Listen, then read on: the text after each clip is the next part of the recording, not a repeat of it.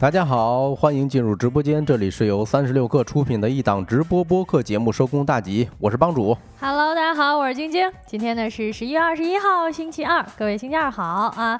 立冬已经过去了，天气又逐渐凉了起来啊！啊，最近呢，不知道大家有没有开始多多的喝汤了？嗯，对对，我听说最近要马上要降温了啊，也就这两天的事儿啊，好像全国要平均降个十来度啊。反正我还是挺喜欢喝汤的，尤其是那种奶白色的浓汤。嗯，一看就感觉特别补哈。嗯啊，我们也从小呢常常会听到家长说，这个喝骨头汤啊就可以补钙，但实际上呢，喝骨头汤完全不补钙啊。所谓的这个浓缩都是精华的，实际上呢，如果你这么想，恐怕要失望了。啊，对，其实早在九十年代的时候啊，美国的研究人员就发现，纯的牛骨汤里头的钙含量是极少的。你比如说，熬煮两个小时以后，每毫升的牛骨汤里头只有三微克的钙啊。即使你耐心的去炖一天，一碗牛骨汤，比如说是半斤吧，二百五十毫升，它这个钙含量啊，也只有一点五毫克。嗯，一点五毫克什么概念呢？根据中国居民膳食营养素的参考摄入量呢，十八岁以上的成年人每天推荐的钙的摄入量是八百毫克。也就是说，如如果你想要喝够啊，这个足够你一天摄入的量，那你至少得喝五百碗啊。对，我还听说过一个说法，就是他们有时候想让这种钙元素溶解到汤里头会加醋，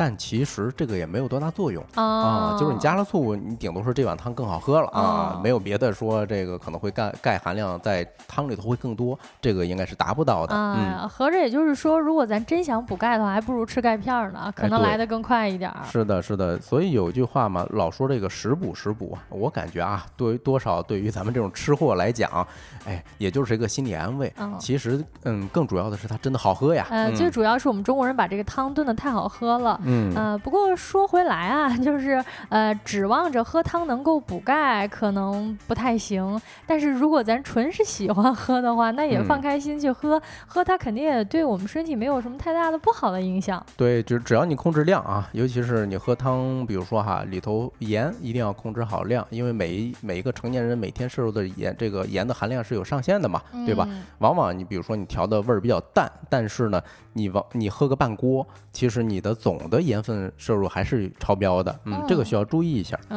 凌云说有个小疑问，美国这个研究会不会是推销保健品的软哎文？哎，这个角度很刁钻啊，有可能是啊。哎，而且他这个嗯一下戳中了非常多的，就是上个世纪八九十年代，美国有特别多的这种研究和所谓的专家嗯啊、最后呢，一个某个研究结果其实都是为了，比如说给某个保健品来带货。嗯，对对对，哎，大家也要注意啊！其实现在有很多非常成熟的一些保证保健品，嗯，比如说啊，如果大家需要补钙的时候，尤其是上岁数之后啊，中年之后，嗯你可能补钙之前先要吃一些维生素 D 啊，因为维生素 D 它可以促进人体对钙的吸收啊，呃，但是呢，为这个微量元素又很难自己生成，所以一般啊需要多晒太阳。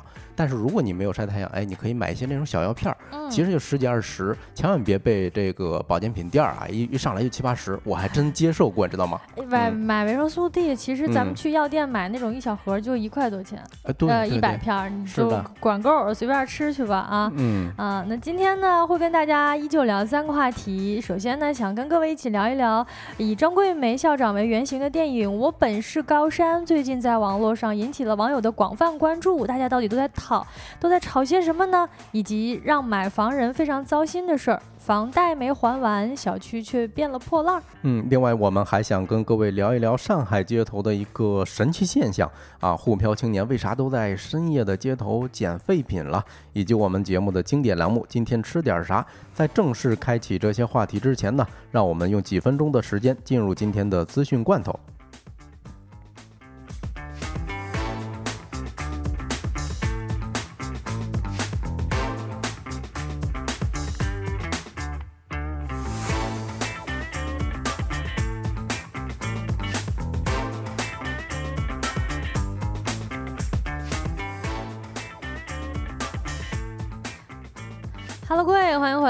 品尝一下今天的资讯罐头，新鲜不新鲜？来看第一条消息啊。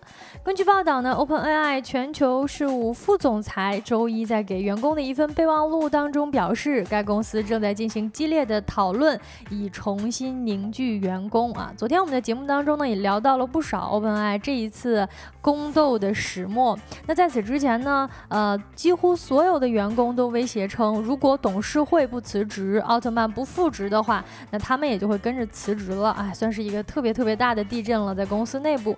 那这次呢，副总裁也在备忘录当中表示到，目前公司的首要目标是重新凝聚 OpenAI，讨论呢正在积极的进行当中，公司也正在与奥特曼以及新任的这个 CEO 以及董事会保持联系啊，但是他们不准备在今晚给我们最后的答复啊。就是科技圈啊，很少看见过这么抓马的剧情了啊！你说这是呃多少次反转了？反正我都记不清楚了。嗯，不过。据说啊，我嗯今天在听播客的时候说，微软在里头发挥了很大作用。至少我们看到最大的赢家可能是微软啊。另外一个，微软是怎么给 OpenAI 的董事会施压的呢？说如果你不按照我的想法来，那我有可能会在算力支持上，哎，给你减少非多非常多的支持。要知道，这是他们成本的一大部分。嗯。好，那我们看第二条消息啊，呃，是关于麦当劳的。十一月二十号，麦当劳全球宣布已经同意收购凯雷在麦当劳中国内地以及港澳地区战略合作伙伴关系中所持有的少数股权。此次交易预计将于二零二四年第一季度完成，届时麦当劳在金拱门的持股比例将从百分之二十增加到百分之四十八。中信联合体将继续持有百分之五十二的股份。麦当劳全球总裁兼首席执行官指出呢，现在是简化股权结构的最佳时机。中国是麦当劳全球增长最快的市场，长期发展的潜力巨大。中信资本董事长兼首席执行官、麦当劳中国董事会主席表示，麦当劳中国的目标是二零二八年突破一万家餐厅。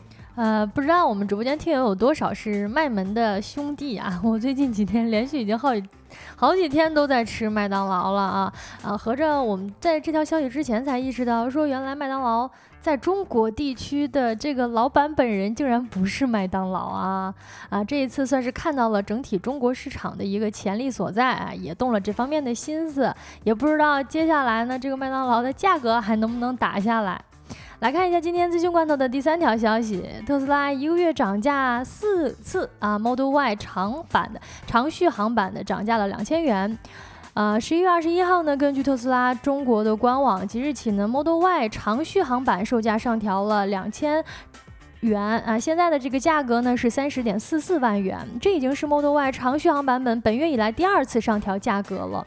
十一月九号呢，Model Y 长续航版本价格就上调了两千五。对此呢，有网友称，哎，幸亏十月底下单了啊，别的车这个新能源都在降价卖，特斯拉趁着这个年底竟然要涨价卖，这是干什么呀？据悉呢，这一次已经是一个月以内宣布的第四次涨价了。嗯，其实涨价还好啊。我发现一个规律，新能源车领域里头啊，只要大家一买车，它就降价。各个大品牌都是这样哈，一降价呢，大家就开始骂啊，所以说还不如涨价呢，是吧？啊，看第四条消息啊，是关于金山办公的啊。近日，WPS 隐私政策中关于美化功能以及对用户文档处理方式的描述引发了关注。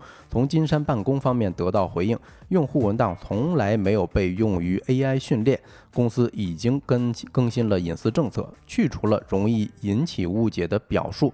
并确保啊其内容与实际操作严格对应。公司承诺，所有用户文档不会用于任何 AI 训练目的，也不会在未经同意的情况下用于任何的场景，并表示将定期进行隐私政策的审查，并通过第三方独立机构进行合规审核。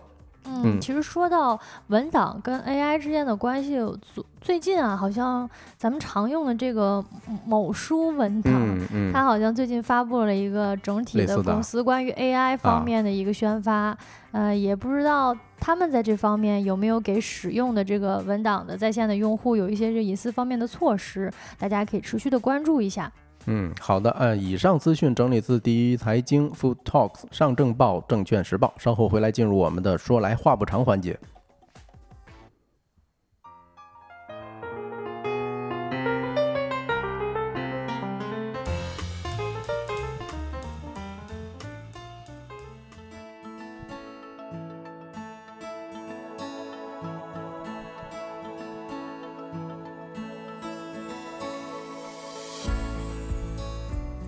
Hello，各位，欢迎回来。说来话不长的第一个话题，想跟大家一起来聊一聊。最近呢，呃，终于要公映的一部电影，就是改编自张桂梅校长真实事迹的《我本是高山》啊。目前呢是在全国大范围点映的一个期间，计划呢是二十四号上映啊。之前呢，大家都对于这部电影一直评价也很高，期待也很高，但是在点映之后呢，就引发了很多观众的不满跟吐槽，也上了社交平台的多轮热搜。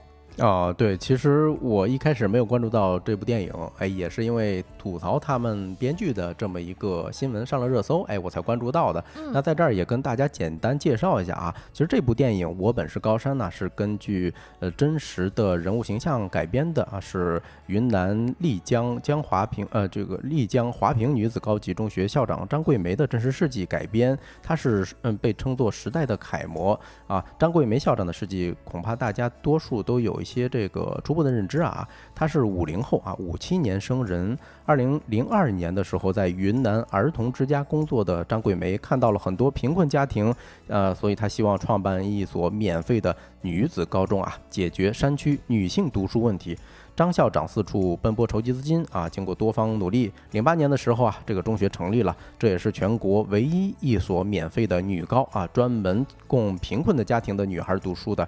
呃，张桂梅老师凭借自己几十年如一日的付出，改变了千千万万偏远地区女孩的命运，让他们有了选择自己人生的权利。嗯，没错，可以说这样一位非常伟大的女性人物，在全体国人的心目当中分量都是非常重的。也因为这样，这一部讲述她的电影，尤其是这些真实的事迹，我们当然希望能够在大荧幕上看到这些故事了。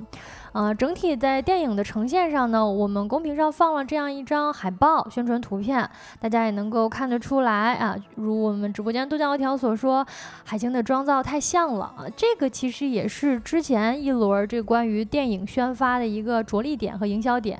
啊，在演员的方面呢，海清确实是奉上了堪称完美的一个荧幕形象，她的造型啊，包括很多的举手投足呢，都跟原型张桂梅校长非常的像啊。从眼神啊到走路的姿势。是啊，呃，包括整个的造型以及这个眉目之间吧，你都感觉还原度还是非常非常高的。嗯，你说啊，就是拿了一副好牌是吧？你请这么专业、这么出名的一个呃演技派演员，但是结果把自己的口碑搞得一塌糊涂。嗯，其实理论上啊，就是呃张桂梅校长的这个事迹呢，大家已经就是。听完这些故事，都已经觉得它呈现在大荧幕上，已经是一个极具冲突跟张力的电影本身了。但是呢，最近呃。在点映之后呢，却引发了不小的争议，甚至几度口碑崩盘。啊，比如说呢，由于这个电影一开始的宣传导向呢是根据真实事迹改编的，所以有很多网友呢也把它当做是传记的电影。因为确实关于它的纪录片已经上映了不少。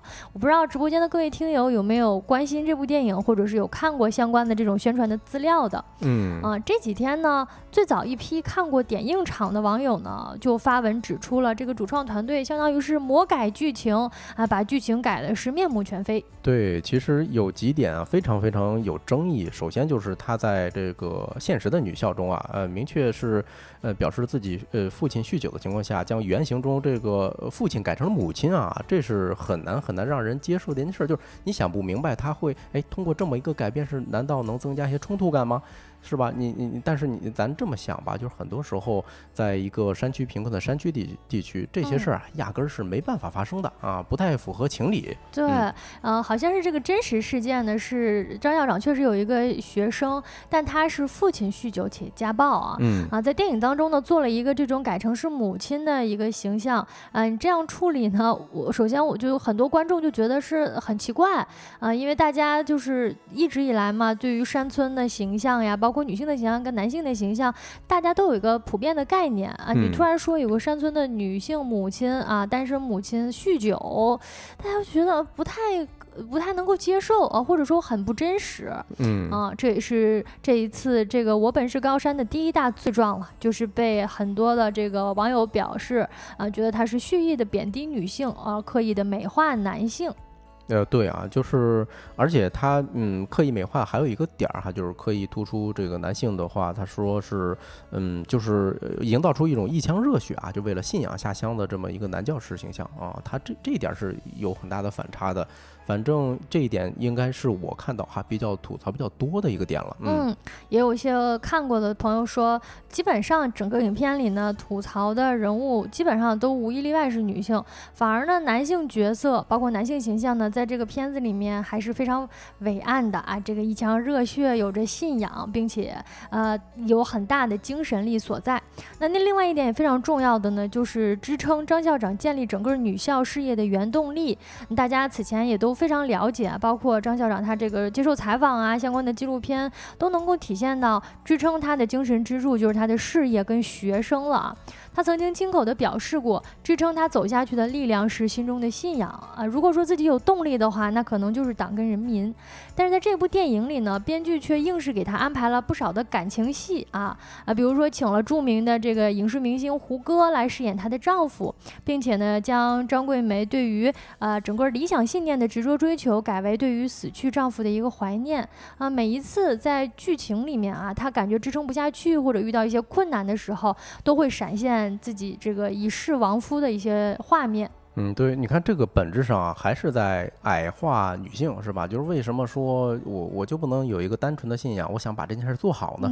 我非得说是凭借着对另外一个另外一一方的思念，对吧？嗯，所以这点我也很想不明白啊。嗯，看起来就觉得，因为首先现在还没有大面积的供应嘛啊，所以几个针对点呢，大家都讨论的是在这个上面。那除此之外呢，好像片中啊还有一些关于云南山村贫困上不起学的女学生啊，给他们设。定了一些，比如说从从一开始你不爱上课，爱逃课，到后来可能也被校长感化了，然后重新开始学习。但是呢，他在一开始设定的时候说他们不爱上学，去干嘛去了呢？逃课，逃课去网吧啊。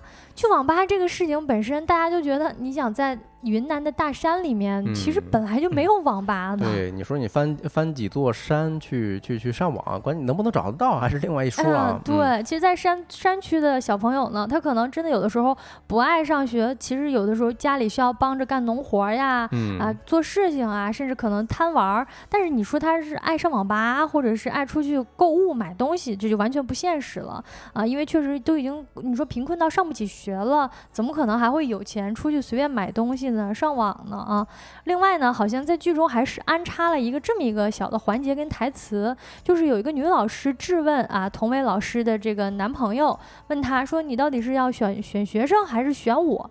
啊，这种情节我感觉好像近十年来都不太有这种呃选择的台词出现了，就感觉整个的这个人物形象啊，剧作方面的设定都很刻板、很矮化，也脱离了现实。实的支撑，对我我觉得你这点说特别准确哈，就是脱离现实支撑，我觉得就很不接地气，就明显是这个导演好或者说编剧也好是没有亲身经历过这样的生活的，所以才能嗯。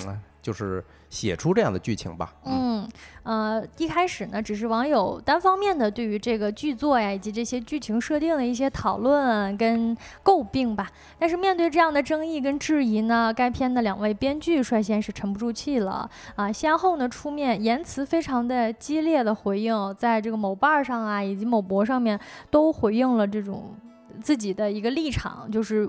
不容置疑啊，以至于引发了新一轮的舆情。大家都觉得你作为一个创作者，你不但不听人民群众的一个意见或者说一个观点，反而呢高高在上的回应，觉得说什么你们都不懂，或者说啊你们就是随意的攻击。那后来呢，这个编剧也删除了这个冲动的回应，但是风波仍然在继续啊。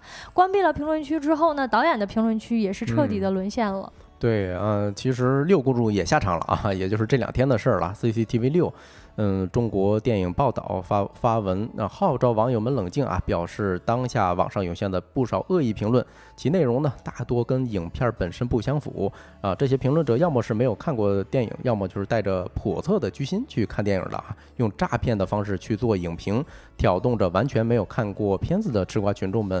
去一起去行动，哎，这个其实，哎，我我我觉得啊，他发这个这条文的时候，一定会引来新一波的质疑。嗯，确实是，事实上也是这样，就是他呃，并没有正面的回应，比如说前面我们提到的这种在剧作呀以及剧情上是不是不合理的一些质疑，反而呢开始抨击这些说坏话的人，或者说反而呢抨击批评者本身，觉得你们这个别有用心啊，你们是蓄意的啊。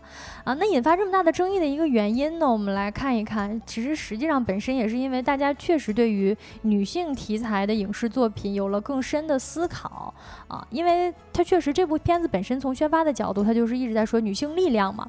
那你既然提到了女性力量，对吧？那大家肯定会带着这种有女性力量的标签以及标准去要求你来去看这部片子。那我本是高山呢，它作为一部以女性为主角的传记片电影，确实也是应该以女性以及这种。你想，张桂梅校长她本身就是作为一个女性，同时呢，她啊建立一个女校，想要帮助这种贫苦的小女学生来上学，那本身呢也应该大力的宣扬这样这方面的光荣。但事实上呢，影片是不断的在削弱女性在片中的光环的。呃，除了张校长本人之外呢，很多的女性角色都是很刻板和不完美的，但恰好男性角色都是很完美的，所以就有不少的网友吐槽，说是打着宣扬女性的口号来捞金蹭钱的。嗯，对啊。另外还有一点就是也大家讨论比较多啊，你让一群没有信仰的人去诠释一个有着很坚定信仰的这么一个故事。哎，这个就有点对他们来说是超纲了啊，他们理解不了，所以说你根本没没办法解这道题嘛，对吧？他们的能力也好，或者甚至说眼界或者格局也好，都局限在哎，就特别像流量短剧是吧？就是那种现在的很多流量小生演的那种剧，哎，非得谈个恋爱才行。是，就非得要在这个故事里面加一些爱情戏啊。啊，另外呢，其实我们来看整部片子，它在第一轮出现评论以及大家的这种讨论声之后呢，也非常暴露了大家对于主旋律电影的一个立场。就是实际上呢，大家对于主旋律立场是有期待的。首先呢，一方面，你这样的片子既然拍出来，甚至你只要提到这个片子，我们就一定会买账。我们本本身的主旋律的电影就拥有着庞大的受众群和票房潜力，是一种商业捷径，你不可否认。那与之相应的，就是你必须要满足大众的高期待，你也要对自己有更高的、更严的要求。你不可能是一边吃着红利，一边呢，啊，抵抗差评的时候拿一些这种莫须有的挡箭牌，然后呢，又要想要口碑啊，又要想要票房，同时呢，你这种片子你拍出来，你也是想要冲奖的嘛？那一举三赢是没有这种好事情的。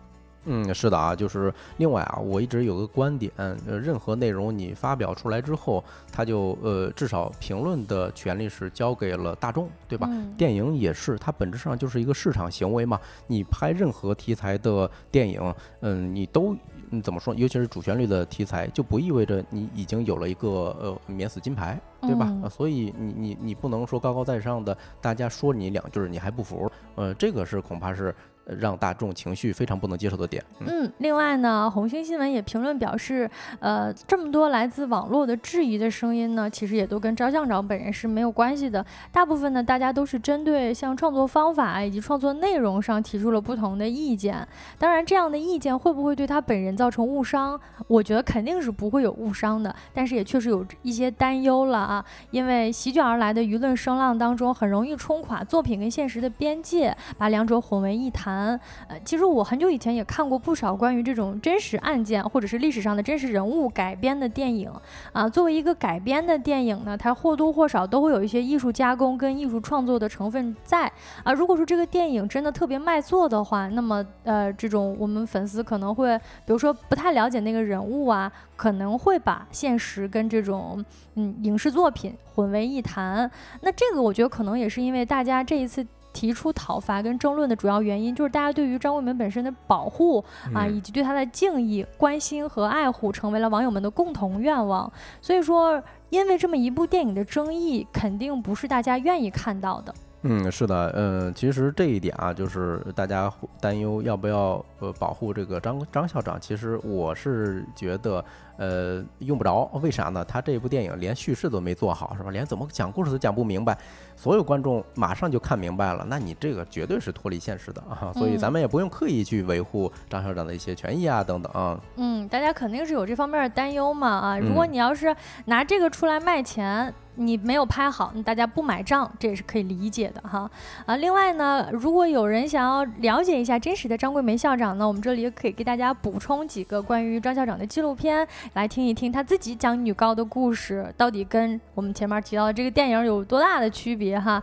一部呢叫做《张桂梅女子高中》啊，还有一部呢叫做《张桂梅大山里的女校》，以及啊张桂梅看见更大的世界啊，你好张桂梅，还有张桂梅读书对山区女孩。百分之一百重要，呃，当然我们讲了这么多呢，实际上也是呃跟刚才提到一样，就是我们不希望这部电影本身的一些舆论跟争议波及跟误伤到张桂梅校长，也想要提示大家不要把对于张桂梅校长本身的敬意来错付给电影。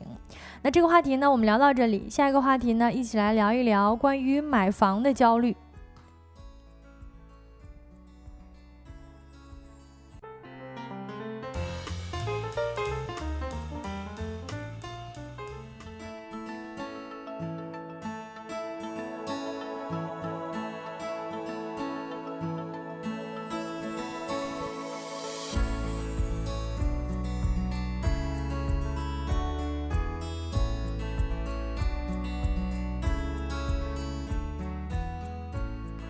Hello，各位，欢迎回来。那咱这个话题聊一聊买房人的焦虑啊。哎，我不知道咱们听众朋友们啊，呃，这么多高净值的人群，大家都买房了吗？是吧？买过房子的可以扣个一啊。嗯，我是最近看了一篇文章，是网易数读的一篇文章，这两天在各大热榜上都挂着。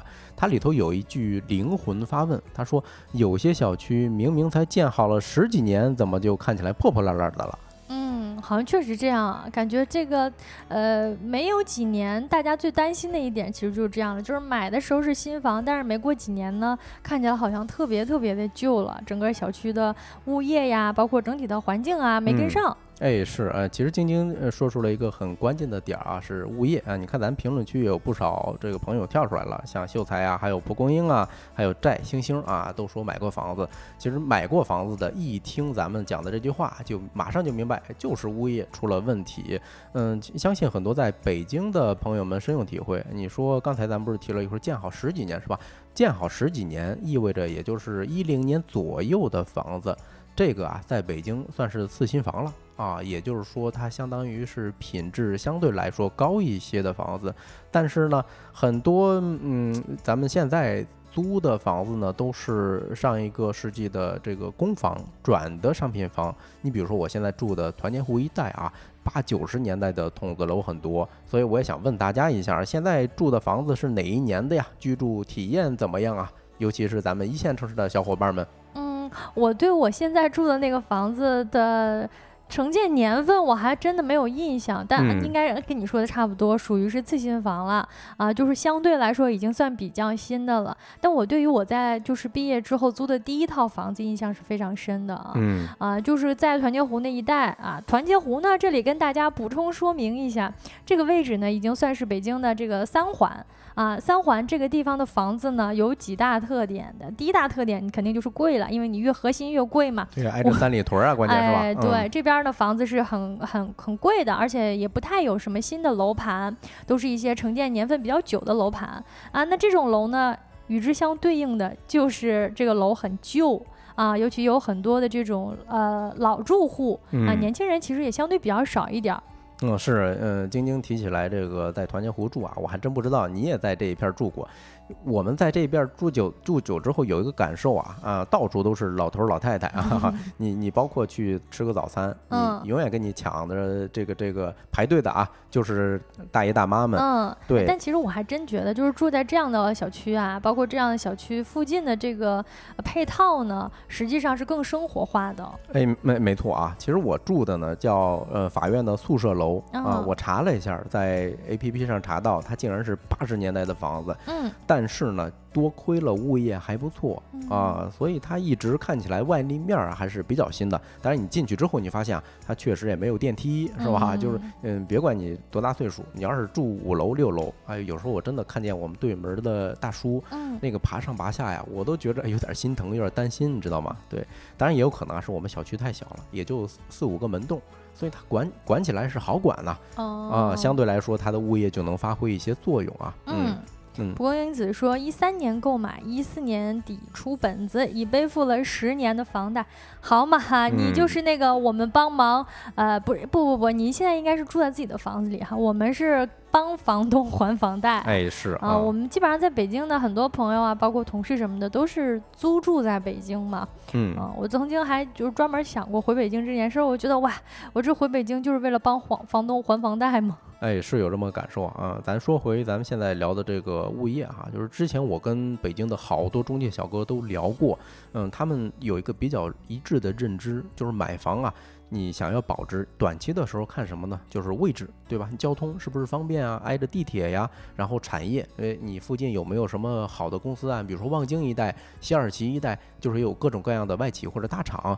要不你就是看商业，你你说出门去个大悦城，有没有商场什么的？哎，对啊，它整体会贵一些哈。但是长期看什么呢？就是要看物业了。哦，就是物业整体能够把这个你现在住进去的房子。维护成什么样？小区的环境是什么样？哈，嗯，对，为什么物业这么重要啊？就是除了呃，除了这个居住体验以外啊，就是比如说啊，咱小区的什么路面啊、卫生啊、绿化呀等等，很多时候它关于这个管理是不是人性也很重要。你比如说，有的物业像我们那种小的呃那个小区吧，呃，家里头都是老人，对吧？所以他们门岗。这些师傅啊，都会帮忙留意着，哎，知道几门几户住的是老头老太太，他们会多留意一些，时不时的会有这个子女，比如说在其他小区的会打个招呼，哎，说哎一切安好，嗯，我觉得这点还挺重要的哈，嗯，而且就感觉好像特别有邻里邻居那种感觉，嗯，对呀，之前我嗯住过一个小区，就是他的体验物业因为好，所以他的体验就比较嗯怎么说呢人性化，哎，比如说冬天的时候。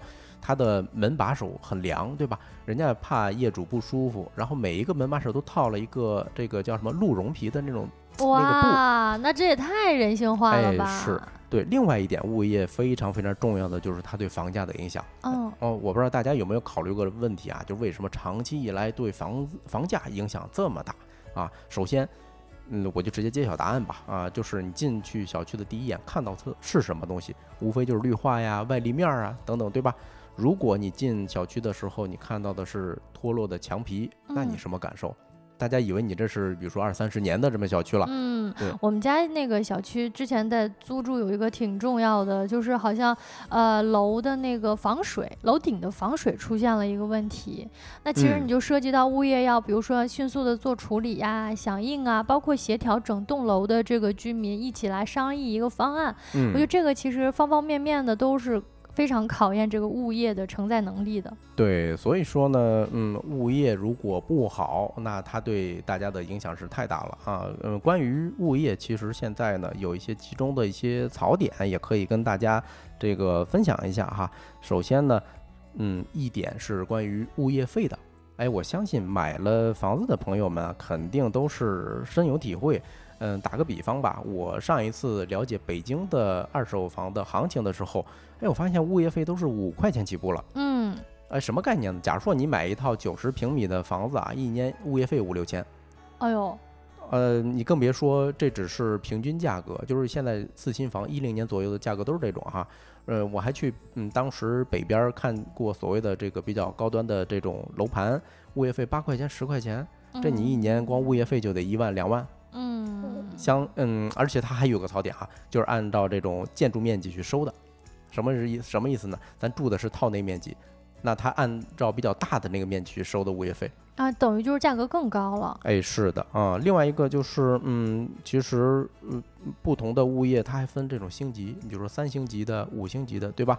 这打扫的次数呀、打扫的这个面积啊，它都不太一样。呃，根据网易数独的统计呢，假如说你住的最常见的是八十九的小三居，那。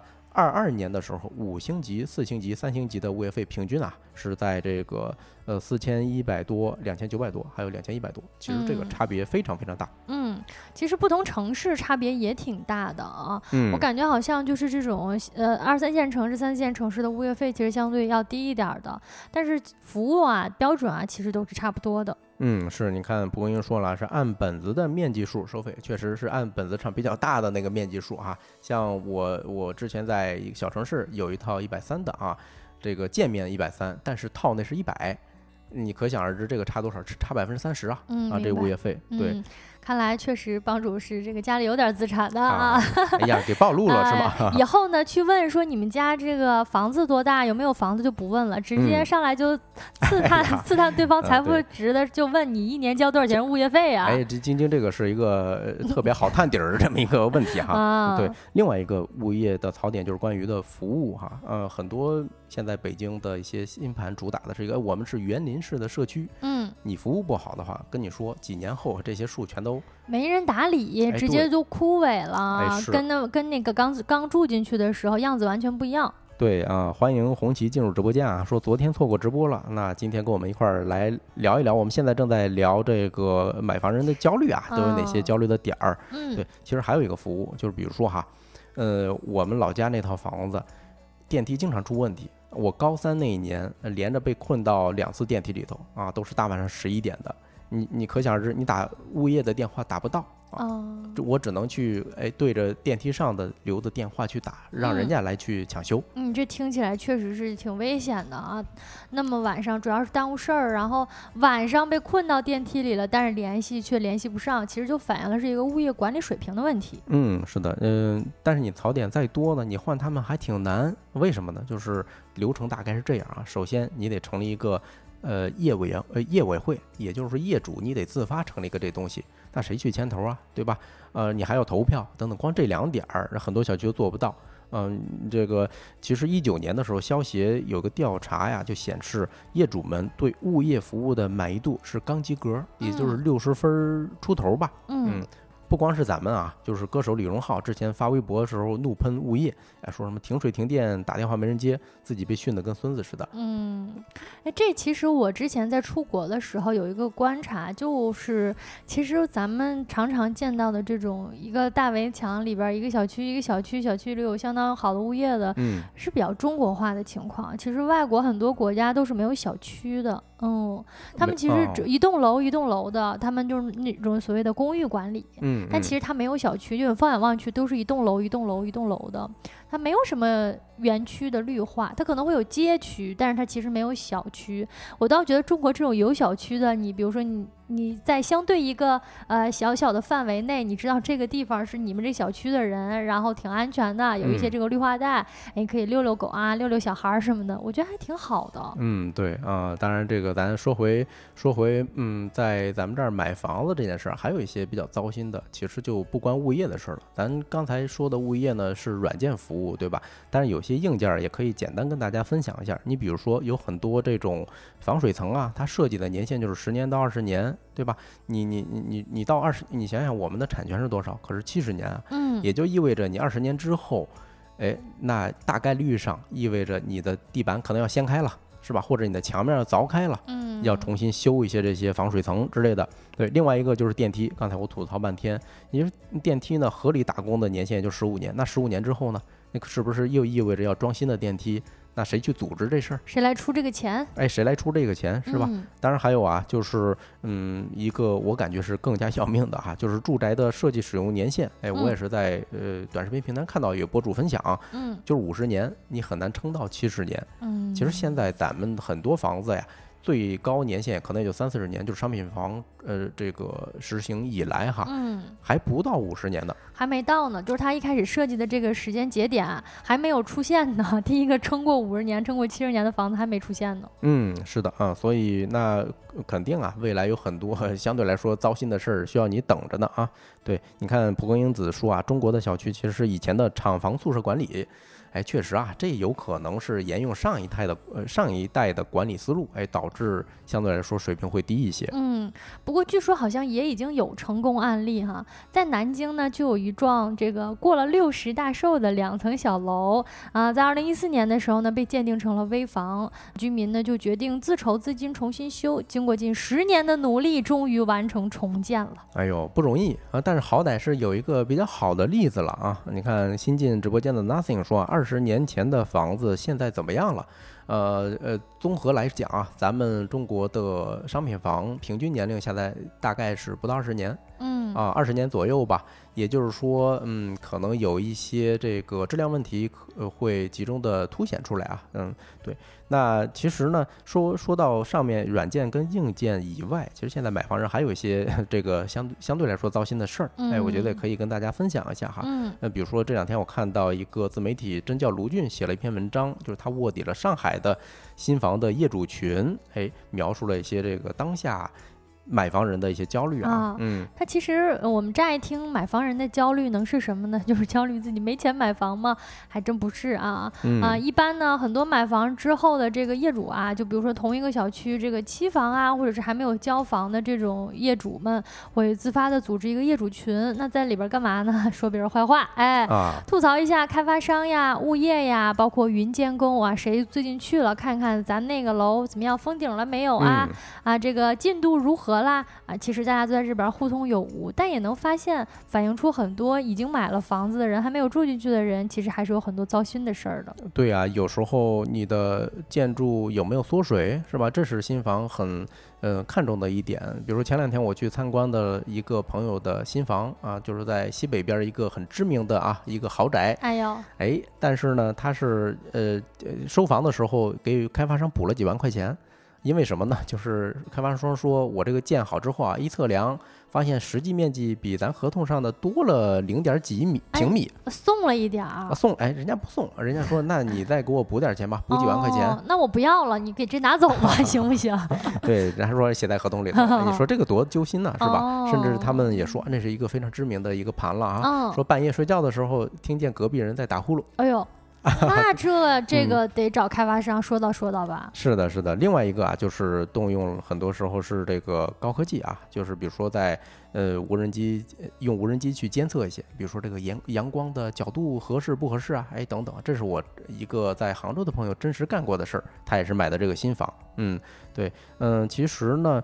嗯，在过去咱们的模式是高周转，就是中国的房地产商。但是现在为了避免这些风险啊，我认为已经有很多比较强有力的政策去促进保交楼了。就是说大家住到房子，哎，没有什么呃太大的问题了哈。更重要的是怎么出得好，哎，这个恐怕是更长远的事儿。那这个话题就聊到这儿，我们下一个话题跟大家聊一聊深夜捡宝的沪漂青年。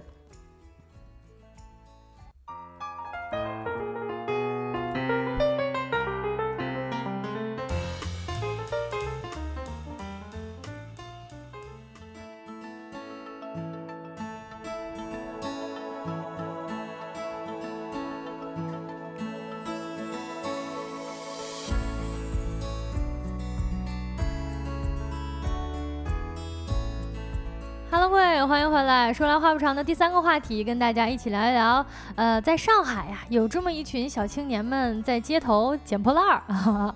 对啊，你看咱评论区还在讨论上一个的 这个话题啊。你看蒲公英有很多话说，嗯啊，比如说还没住进去的时候就要交一些管理费啊，确实这样啊。我也有呃感觉这是一个很大的槽点。那咱接着说新的话题哈，就是关于上海沪漂青年为什么都在捡破烂儿是吧？这件事儿啊，其实我看了一下啊，这是最近的热搜，是财新网嗯采访了一个在街头捡宝的一个沪漂青年，叫 Mikiko 啊啊，在小红书博主吧。哎，说捡宝，其实我理解不就是捡破烂儿嘛，对吧？对，呃，然后我还专专门去他的账号去看了一下他发的照片啊，就发现人家。捡的确实能叫宝。嗯，你看我们现在直播间公屏上放的这两张图片啊，你不说它是捡到的废品呢，你都感觉有点行为艺术的意思啊。这个 Mikiko 呢，他呢说是这个中文网络上呃捡宝的第一人，而且他每一条笔记呢都会发布带一段话，叫 stooping 不过夜啊，stooping 呢。这个 stoop 就是弯腰的意思啊，这个就是捡垃圾的一个经典动作，你得弯腰来捡这个垃圾吗。后来呢，逐渐引申成了把废弃的物品捡回来循环使用。所以说，stooping 这个事儿本身呢，在海外啊，尤其是在美国，实际上是已经流行了很长一段时间的一个。活动了，相当于有一点这种可持续的感觉，对吧？我们循环使用嘛，把对别人没有用的东西啊拿回来啊，可能对我们有一些帮助啊。在 Instagram 上呢，就有一个 Stooping NYC 的账号，就是纽约的一个 Stooping 嘛。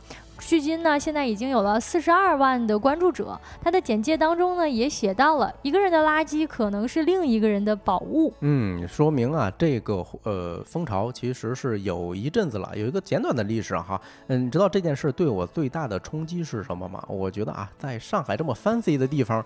哎，怎么流行捡破烂儿这种？哎，看起来相相相对来说 old school 这种活动，嗯，让我很纳闷儿。你看，我们刚刚说完那个 Instagram 上那个账号，它不是从纽约来的吗？啊，哎，所以呢，在上海这个 fancy 反而呢，捡破烂儿成为了一个可以 fancy 可可被接受的一个行动了。对，一说起来接受呃捡宝这件事儿啊，我问一下大家，哎，你能接受去街上捡一些宝贝来自己用吗？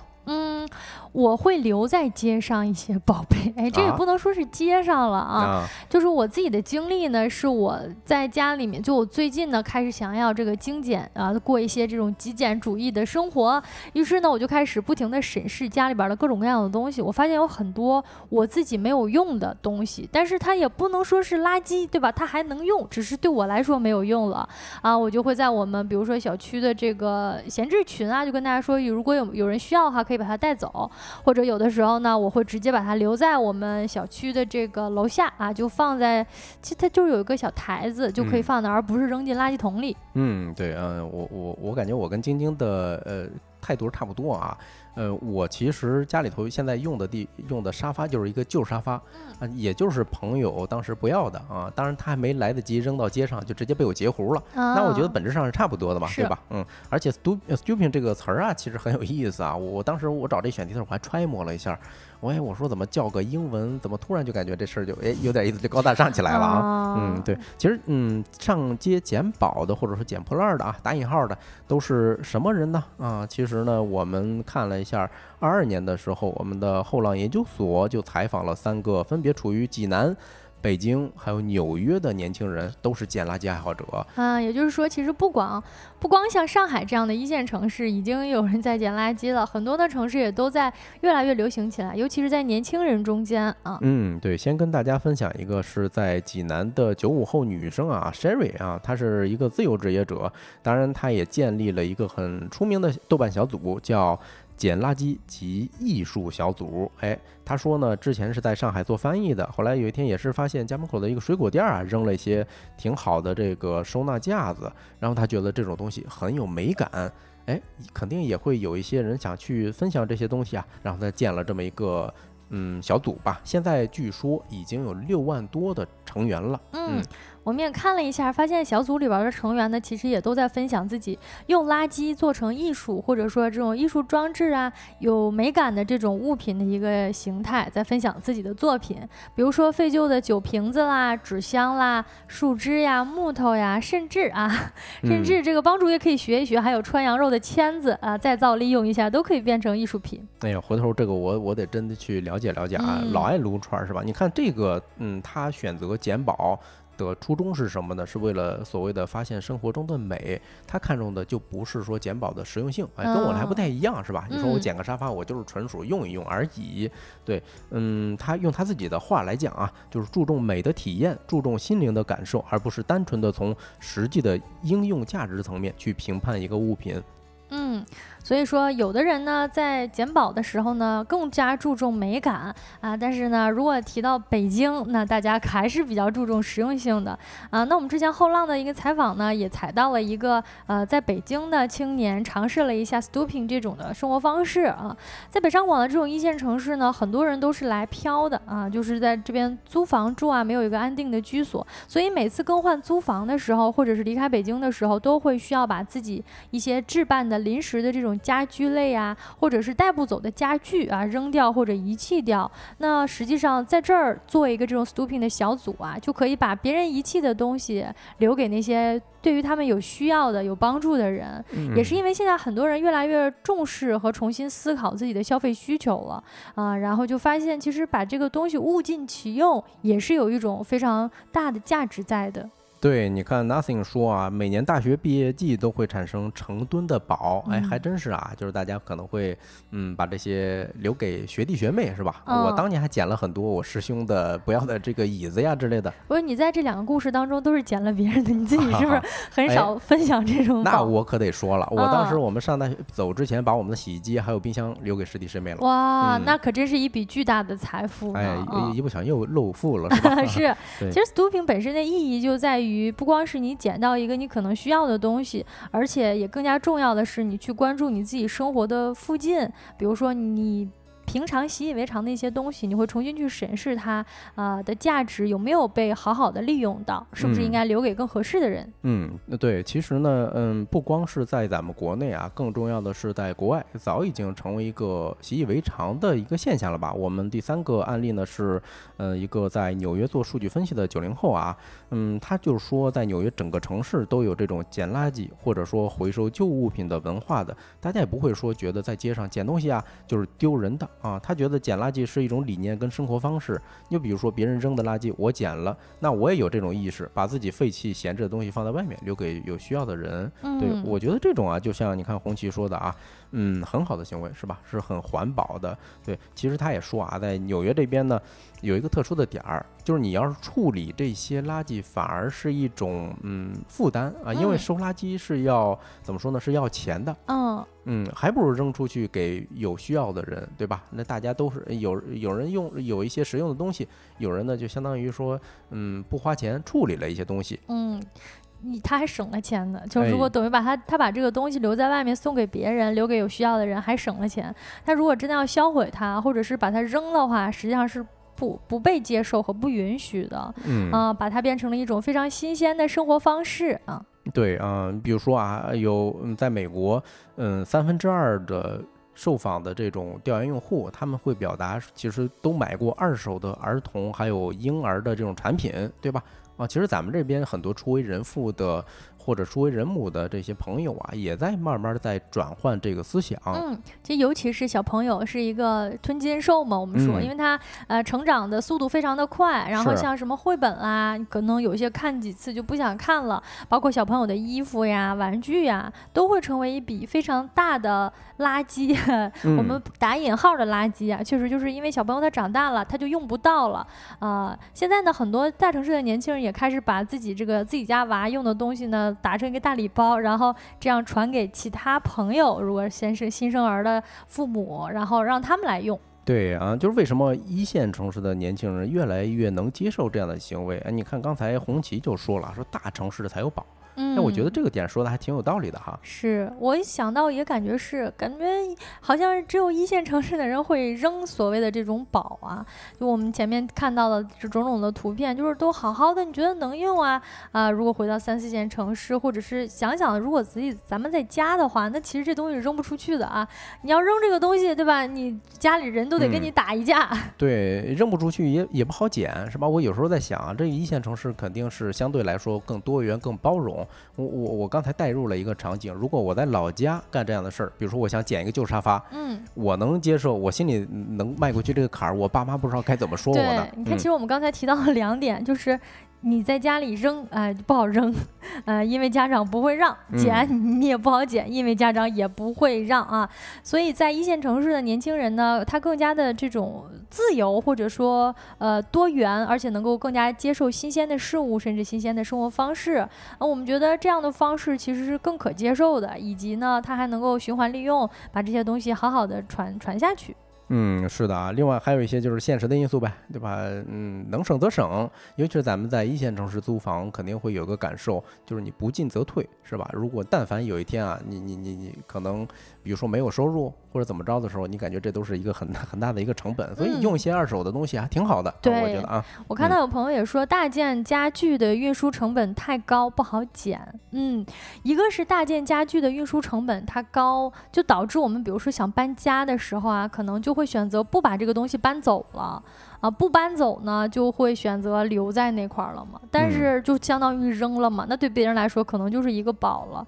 呃，成本高也是一个非常现实的因素了。对，嗯，其实上街捡宝，我感觉不光是一种生活现状啊，更重要的是，嗯，能透露出来当下一些一线城市年轻人思想观念啊、精神状态的这种转变。嗯，无论从环保还是说满足个人需求上，我觉得啊都是好事。那这个话题咱们就聊到这儿，下一个环节咱们就进入今天吃点啥。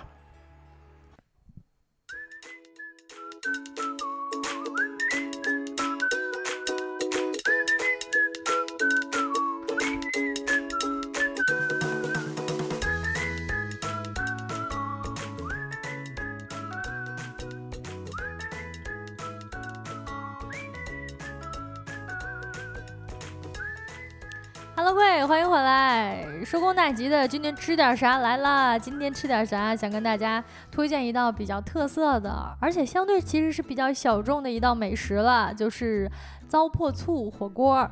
啊，说起来这个我就不困了啊啊！我是飞到过海南吃的这一道火锅，是吧？哎呀，又露富了，是不是？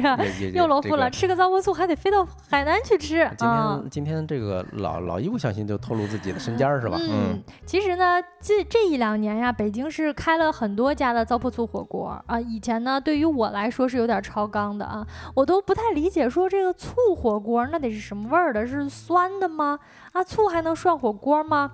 啊，然后去品尝了一下，发现这里边的门道跟学问还是很多的。嗯，对，反正我第一次听说的时候，我是替海南的朋友啊，感觉心里头哎弥补了一些遗憾。为什么呢？你看咱光最近讲火锅讲了多少系列的是吧？北京的，然后昨天讲的什么广东的，嗯啊，哎，海南其实也有，哎，川渝的更别说了，是吧？啊，讲一下糟粕醋，实际上呢就是名副其实的糟粕了啊。糟粕醋呢是海南文昌市的一个传统小吃啊，文昌市的。铺前镇啊，在这个地方呢，海南人使用谷物来酿米酒嘛。那酿完米酒呢，也就是咱们比较熟悉的醪糟了啊。这个糟粕呢，会再继续的放在坛子里边闭关修炼，让它慢慢发酵，发酵成甜中带酸，然后呢，有一种丝丝米香的醋酸。把这种醋酸呢，用水来稀释，配上辣椒油和蒜油熬煮成汤，就是糟粕醋了啊啊。所以说，咱们听起来这个形容啊，它就是又甜。啊，又酸，还有点辣辣的。啊，对，呃，我第一次吃的时候感觉是糖醋口，哎，特别像，比如说咱吃东北的锅包肉之类，但是没那么甜啊。嗯，确实是糖醋口的哈。吃起来呢，它其实有两种口味的。我们今天这公屏上放的这个图片呢，相当于是辣味的，因为发现它红红的吗？啊，那另外一种呢，就是啊，糟粕醋里加上蒜头和油熬制的黄色的，就是这种奶白色黄色的不辣的版本啊。另外一种加上辣椒的呢，就属于是红色的辣的版本了。喝起来口味也差不多，就是一个辣一个不辣。嗯。对，你说海南这地方吧，虽然海南当地的朋友吃辣椒比较少，但是他们呃有一种特产灯笼椒，哎，其实是他们那儿的呃产品。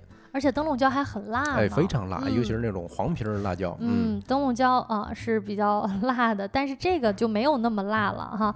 形态呢也有不一样的啊，有一类呢是简易装的，像麻辣烫一样的碗装的，比如说邻家的一种小一一家小店铺，然后呢里边选择你想要煮的这个虾蟹啦、海菜啦，然后呢根据你的喜好选择菜品之后，淋上煮热的这个糟粕醋汤汁儿，就可以直接上桌了。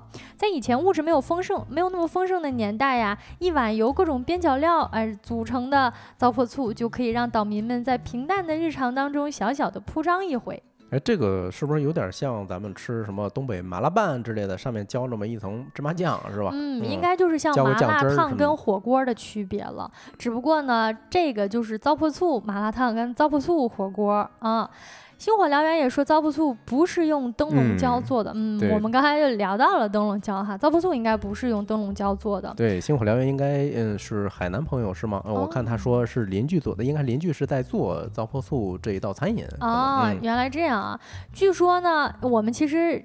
通常情况下提到海南椰子鸡，感觉非常有名。但实际上，你要真的去到海南啊，本地人想吃火锅的时候呢，更多是会选择带你去小巷子里面的糟粕醋来吃一下当地人吃的火锅。那吃起来的感觉，哎，就是酸酸的、辣辣的，然后呃，一种非常新鲜的体验。嗯，对，这跟我第一次吃的时候感觉很像啊。你说咱很多时候啊，吃无非就是吃一个图个新鲜，是吧？嗯嗯，但是呢，反正我第一次吃的时候，感觉它还有一些这个生津的效果。比如说你胃口不好，嗯，老板会说：“哎，我们这一道火锅专治你这毛病。啊，我也有这种觉得。我之前嗯吃的时候，好像就有点感冒的时候，感觉吃起来还有点开胃的意思哈。新火燎原说煮啥啥好吃，而且鲜甜，煮菜更好吃，比海鲜还要鲜甜啊。这也就说到了，一般吃糟粕醋的时候涮什么啊？其实啊，吃糟粕醋火锅呢，跟火其他的火锅底料差不多。但是我们提到了嘛，海南嘛，海南什么东西不缺，海鲜就最不缺了。嗯啊，尤其是它里边还有醋，所以说最好吃的吃法呢，还是放海鲜啊。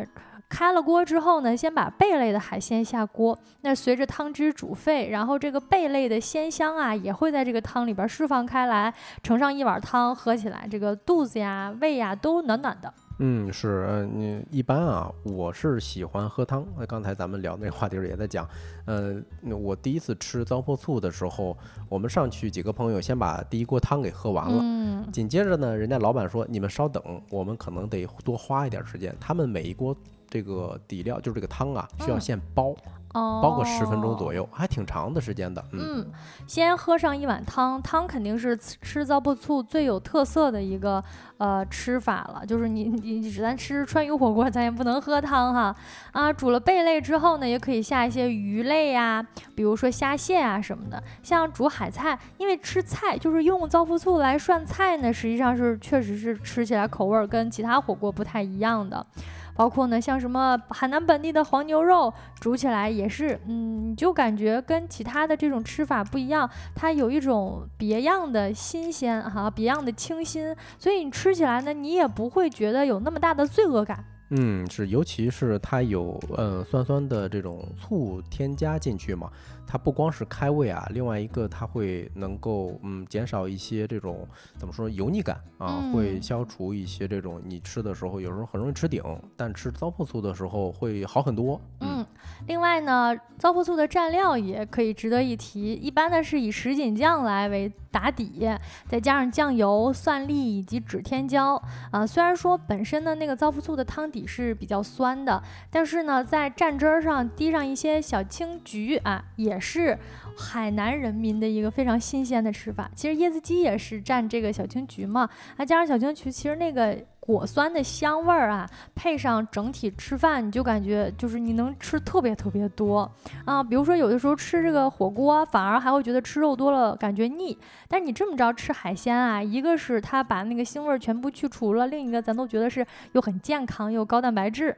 嗯，是的，而且啊，它涮的主要是海鲜，对吧？嗯，这个呃脂肪相对来说少一些，而且都是优质蛋白，更更容易消化。嗯，你看这红旗说啊，节目组都是美食家啊。啊，美食家不敢当吧，都是吃货是真的。呃，嗯都是喜欢吃的人倒是真的啊。那也推荐听我们节目听到这里的朋友，找一个机会看一看自己城市附近有没有糟粕醋，来尝一尝这个海南地地道道的火锅是到底是个什么做法啊？醋怎么涮的火锅，来尝一尝。那以上就是今天节目的全部内容啦。如果你有任何想要聊的话题，都可以通过小宇宙找到我们小助手的微信，添加我们，我们会拉你进我们的听友群。嗯，太阳下山了，你什么都没错过。我是帮主，我是晶晶，期待明天的下班时段跟各位再见面。祝大大家家收工大吉，拜拜，拜。拜。Jennifer 说去海南没吃过，下一次一定要尝一尝啊！这个你肯定是有点太可惜了啊，错过这么一道美食。我之前去海南也没吃过，我也是嗯后来才后来才吃过，在海南只吃椰子鸡了，感觉现在想想嗯感觉很外行啊，是啊，你说在哪儿不能吃呢？椰子鸡是吧？嗯，嗯好，那我们就八八六。